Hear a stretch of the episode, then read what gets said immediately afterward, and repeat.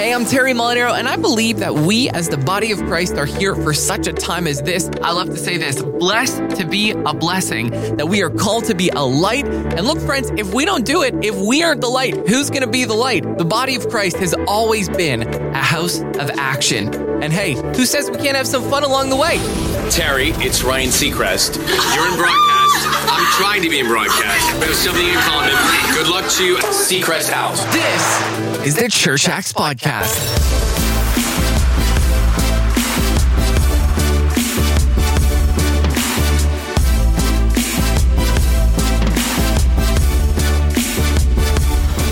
Here we are, the beginning of a fresh new year. Last time on the podcast, we spoke about how to start a new year. So we spoke about getting the direction from God because if we don't have the map of the race, how can we even imagine or even kid ourselves that we're going to be able to run it, right?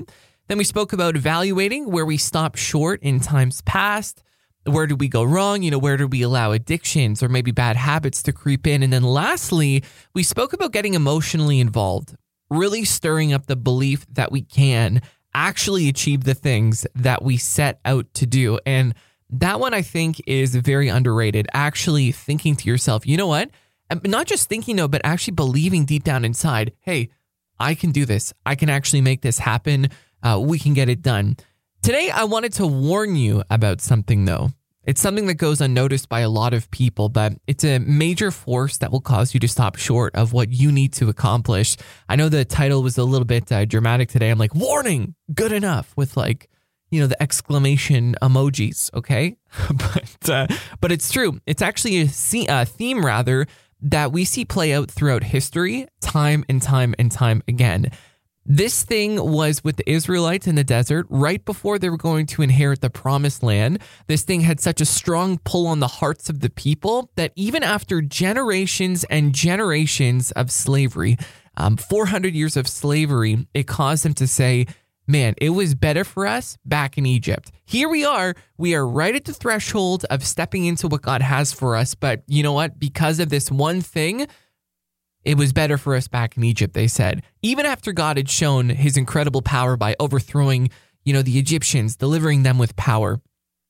It's sad to say, but this thing is still at work today in the people of God. Not too long ago, I was watching this documentary about Jesus, and a theme kept coming up time and time again how he was persecuted more by his own people than really anyone else. So I started researching why it is and how it even is to this day that Jews do not believe that Jesus was the Messiah. And I was shocked. See, in the answers that these people gave, I did not perceive any faith. You know, I heard, at least from this one man, just like this hard heartedness. And I was personally so blown away. After all that has transpired throughout history, to this day, they are still waiting for what has already come, for freedom that technically could already be theirs if they just were to believe. What do all these scenarios have in common? The Israelites in the desert wanting to go back to their captors, Jesus' own people persecuting him and just refusing to believe in the words he spoke. In our own lives, the things that would keep us living right on the edge, the edge of where we are, which isn't necessarily bad, but never really stepping over into the lives that we know deep down we should be living. See, in all these scenarios, the things that pulled the Israelites, the beliefs that the Jewish people of Jesus' time had, uh, the comfort in lives that we live now, they are all good enough. Just good enough. So today I wanted to talk to you and honestly warn you that good enough, comfortable enough, secure enough, just good enough is a threat to the life that you're meant to live. Why are we so comfortable with good enough? That's a great question to ask, don't you think? Why are we so comfortable with just good enough? I'm still praying about this question and really seeking the Holy Spirit about this. But the one thing that comes to my mind is good enough is familiar. Why do people stay in relationships or in a job that is abusive? Why do we eat the same comfort food, even though we know it isn't good for us? Even though we have this plan maybe in the new year to like, you know, get fit or whatever it is, why do we procrastinate and get so like enthralled with the latest TV shows or video games while our marriages, our finances, our spiritual lives are falling apart? See, these things that we do, they're familiar and they're comfortable. It takes no effort to turn on the TV after a hard day of work, but it takes effort to sort out, let alone try and correct your finances or relationship issues. See, this notion of good enough can be found even in the really small areas of our lives. Since September of last year, I started wearing a sleep tracker actually every single weeknight. That actually sounds a little bit too fancy. It's just an Apple Watch, okay? And I remember hearing one person and uh, they're like, oh, yeah, I sleep with my Apple Watch to track my sleep. And I thought to myself, that's insane. How can you sleep with a watch? And then I had, um, and then I ended up trying it and I was like, oh, like this isn't bad. Like after the first night, I got used to it and it's like a much better way, by the way. If you just dread hearing that noise of an alarm, a nice like vibration on your wrist is much nicer. Though I have this one friend who, um, she's like really big into like health stuff and she's like, oh, Terry, do you really wear that on your wrist every single night? That is throwing off your heart rhythm. I don't know if that's correct or not, but anyway, I wear it as a sleep tracker. It's taught me a lot. It's taught me things that you'd think are obvious, like, hey, just because you go to bed at a certain time does not mean you fall asleep right away. It got me to think about like uh, deep sleep, restorative sleep, try to find ways to increase that. It's led me to adjust sleep patterns and temperatures in my house so I can like optimize my sleep. It's gotten me to pay attention to small details. One thing that I noticed though is how sometimes I can get a decent amount of sleep, say even over seven, eight hours, but still not feel rested and rejuvenated. So, sure enough, I'll look at the sleep tracker.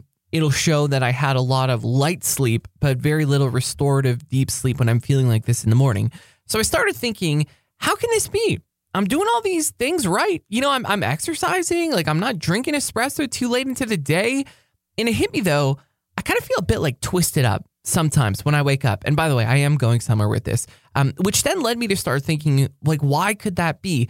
And then I started thinking about my pillow. Now, I am one of those people that once I find the right pillow that I like, baby, unless that thing is lost, I will sleep with it for years.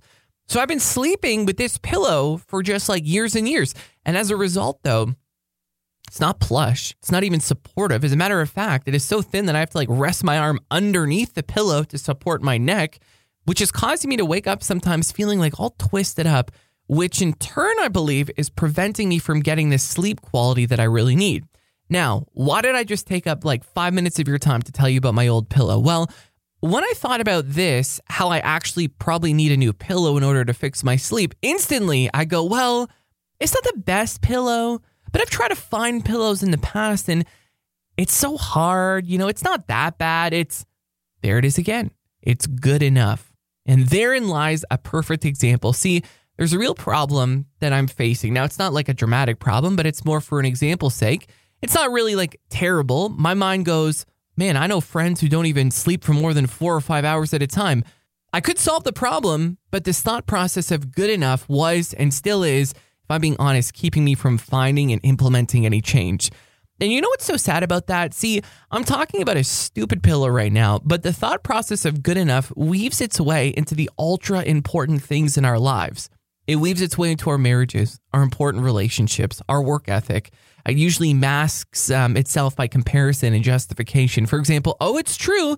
We don't really talk about things as a married couple. We're pretty bad at talking about our issues, but we're not like some people at least we love each other. Or have you ever heard someone say, we stand each other? I'm like, you are, ma- do you want to be married to someone? Like, do you want to be the type of person where your spouse is like, oh, I could just, I stand them? Like, excuse me? Whose relationship are we called to steward and build? Other people's or our own as well, right? Are we just going to compare ourselves like, oh, see, we don't really talk and stuff. But you know what? This person over here, oh, they have it way worse than us. Another proponent of good enough is fear. See, what we know, what we experience day in and day out may not be the best, but we can, especially in a first world country, implement things to make it pretty manageable. So we put up with things because if we were to step up, get bold, really take some big steps forward, that would require us to leave fear behind. And fear, my friends, is a very real force that controls a lot more people than I think we would care to understand. Straight up, I remember years and years ago, fear stopped me from going to the gym. I thought people would judge me because I wasn't able to lift as much weight or because maybe like I was uh, skinny or whatever. So, what did I do? Oh, well, you know, I have a fast metabolism, so I look thin on the outside. That's good enough. Listen, it was good enough until it wasn't. And that's the theme of good enough, okay?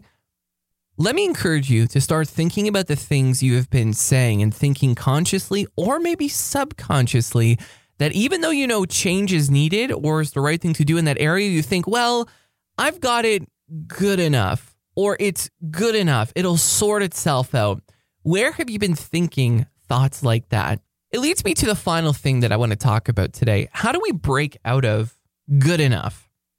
It's an important question, once again, don't you think? And I think we break out of good enough when we let go of what was and say, I've had enough. In other words, when we raise our standards and allow our standards to raise our beliefs, then good enough will leave our vocabulary, our ways of thinking, and then our lives as a result. So before I go into that, I do, however, want to talk about something that I believe a few may misinterpret with this message. I'm not saying that we need to fall into the trap of being a perfectionist. Not really so much anymore, but back in the day, I feel like if I would have heard this, I could have interpreted this as being a perfectionist. Like, oh, it's not good enough. We're going to keep going, keep working at it. Getting rid of good enough has nothing to do with done is better than perfect, right? Good enough has its place when it comes to completing tasks and keeping things moving along. See, when you're busy midweek and you can only do one load of laundry instead of two, listen, that's called being wise. It's called, you know, stewarding your time. The good enough I'm speaking about is the type that would lull you to sleep spiritually, the type that would cause you to stay instead of go, to be bound by fear instead of, you know, leading boldly, and the kind that would cause you to stop short of accomplishing maybe all that God has for you to accomplish. So we're not talking about making sure not a single piece of dust is anywhere in our house when we clean, right? Before you can say that your house is clean. No, we're talking about bigger concepts here. Now, let's go back to how we can break out of good enough. How do you think the Israelites could have broken out of the the good enough, the let's go back to Egypt mentality? Well, we don't really need to speculate. We need to go to the ones who actually did. People like Moses, people like Joshua, Caleb. What did they do differently? It's not complicated. They looked to their God, right? They saw what was ahead of them. They were not ignorant. They didn't pretend like they were not going to have to face anything, but they kept their focus on God not just on a surface level, they knew deep down that if God called them to it, He was going to make a way. Comparing what they saw to not their own ability, but to the ability of God through them. Do you ever think it's strange that God told Joshua, even multiple times, to be strong and courageous? Do you ever stop and think and consider what Joshua was going through? About to lead millions of people into war against multiple nations in a place he was not familiar with, just having taken over by arguably the you know, the greatest leader that has ever lived up until that point, Moses, like taking over from him. That's a tremendous amount of pressure and stress. Joshua 1 7 through 9, it says, Be strong and very courageous. Be careful to obey all the law my servant Moses gave you. Do not turn from it to the right or to the left, that you may be successful wherever you go. Keep this book of the law always on your lips. Meditate on it day and night so that you may be careful to do everything written in it. Then you'll be prosperous and successful. Have I not commanded you? Be strong and courageous. Do not be afraid. Do not be discouraged, for the Lord your God will be with you wherever you go. See, Joshua was a man just like the others in the camp. It was very real and intense. The pull of good enough was probably all around him, but God gave him the keys to overcoming that. And this is where I believe we need to go to find the keys to overcome good enough and the fear um, in our own lives and circumstances. Be strong and very courageous. The dictionary defines courageous as not deferred or deterred by danger or pain.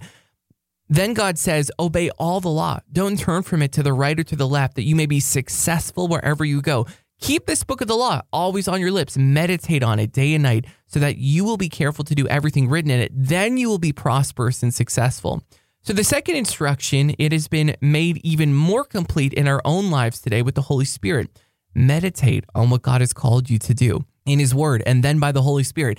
Even touching on the last episode, how to start a new year. Well, step one, get a word from God. That will be the map to this entire year. Once we have that map, we have to hold fast to it. Then, lastly, to deal with the fear, do not be afraid, God says. Do not be discouraged. Don't allow things to take your courage, for the Lord your God will be with you wherever you go. Be strong. It's going to take effort and courage to break out of the things that so easily hold many people around you and I captive. Get the wisdom from God and the Holy Spirit. That is what matters most. We need to hold fast to that. And then, lastly, when we go against the grain and come against the thought processes of good enough, when there is resistance, remember, God goes before you and I to give you the strength that we need to prepare a way and make it possible to overcome. There's a reason why a lot of people around you and I, and maybe even yourself, I know definitely in my life I've experienced this where it's like, you know what? I know deep down inside that this is something that is not good. It's not beneficial. Um, maybe even subtly. Maybe everyone actually around you could even praise you for this thing or the way you do this or the way you do that. But you're like, mm, this isn't what God has for me. But I'm doing good enough. I'm doing good enough. So then we just we just uh, leave it like it is instead of really deal with it. Don't be that person. Don't be that person. The choice is honestly yours and I to make, right? So let me encourage you once again. Good enough. Get rid of that, okay? Get rid of that and go after all that God has for you. I know we kind of jumped around a bit this episode. We were talking about, you know, Moses and we were talking about the Israelites and then we're talking about, you know, modern day uh, the Jewish people and things like that and we're talking about my pillow and stuff, but I think this this is a really important message. This whole thing of good enough, how good enough even in 2023 can prevent you from accomplishing all that God has for you and really stepping up and out. So I hope that that has blessed you. I hope if, at the very least it's just gotten you to start start thinking, where in my life have I been saying, yeah, it's good enough. You know, maybe my marriage, you know, like, you know, I don't really have a lot of energy after work, so I just kind of maybe put on a show and like, you know, it's it's good enough. What could your life look like? What could your relationships look like? What could your finances look like if you stopped saying good enough and actually went after it with intentionality and sought God in those circumstances, right? So I believe in you once again. Now you got some information, at least some thoughts were hopefully stirred. Now go out there, be a man and a woman of action. God bless, my friends.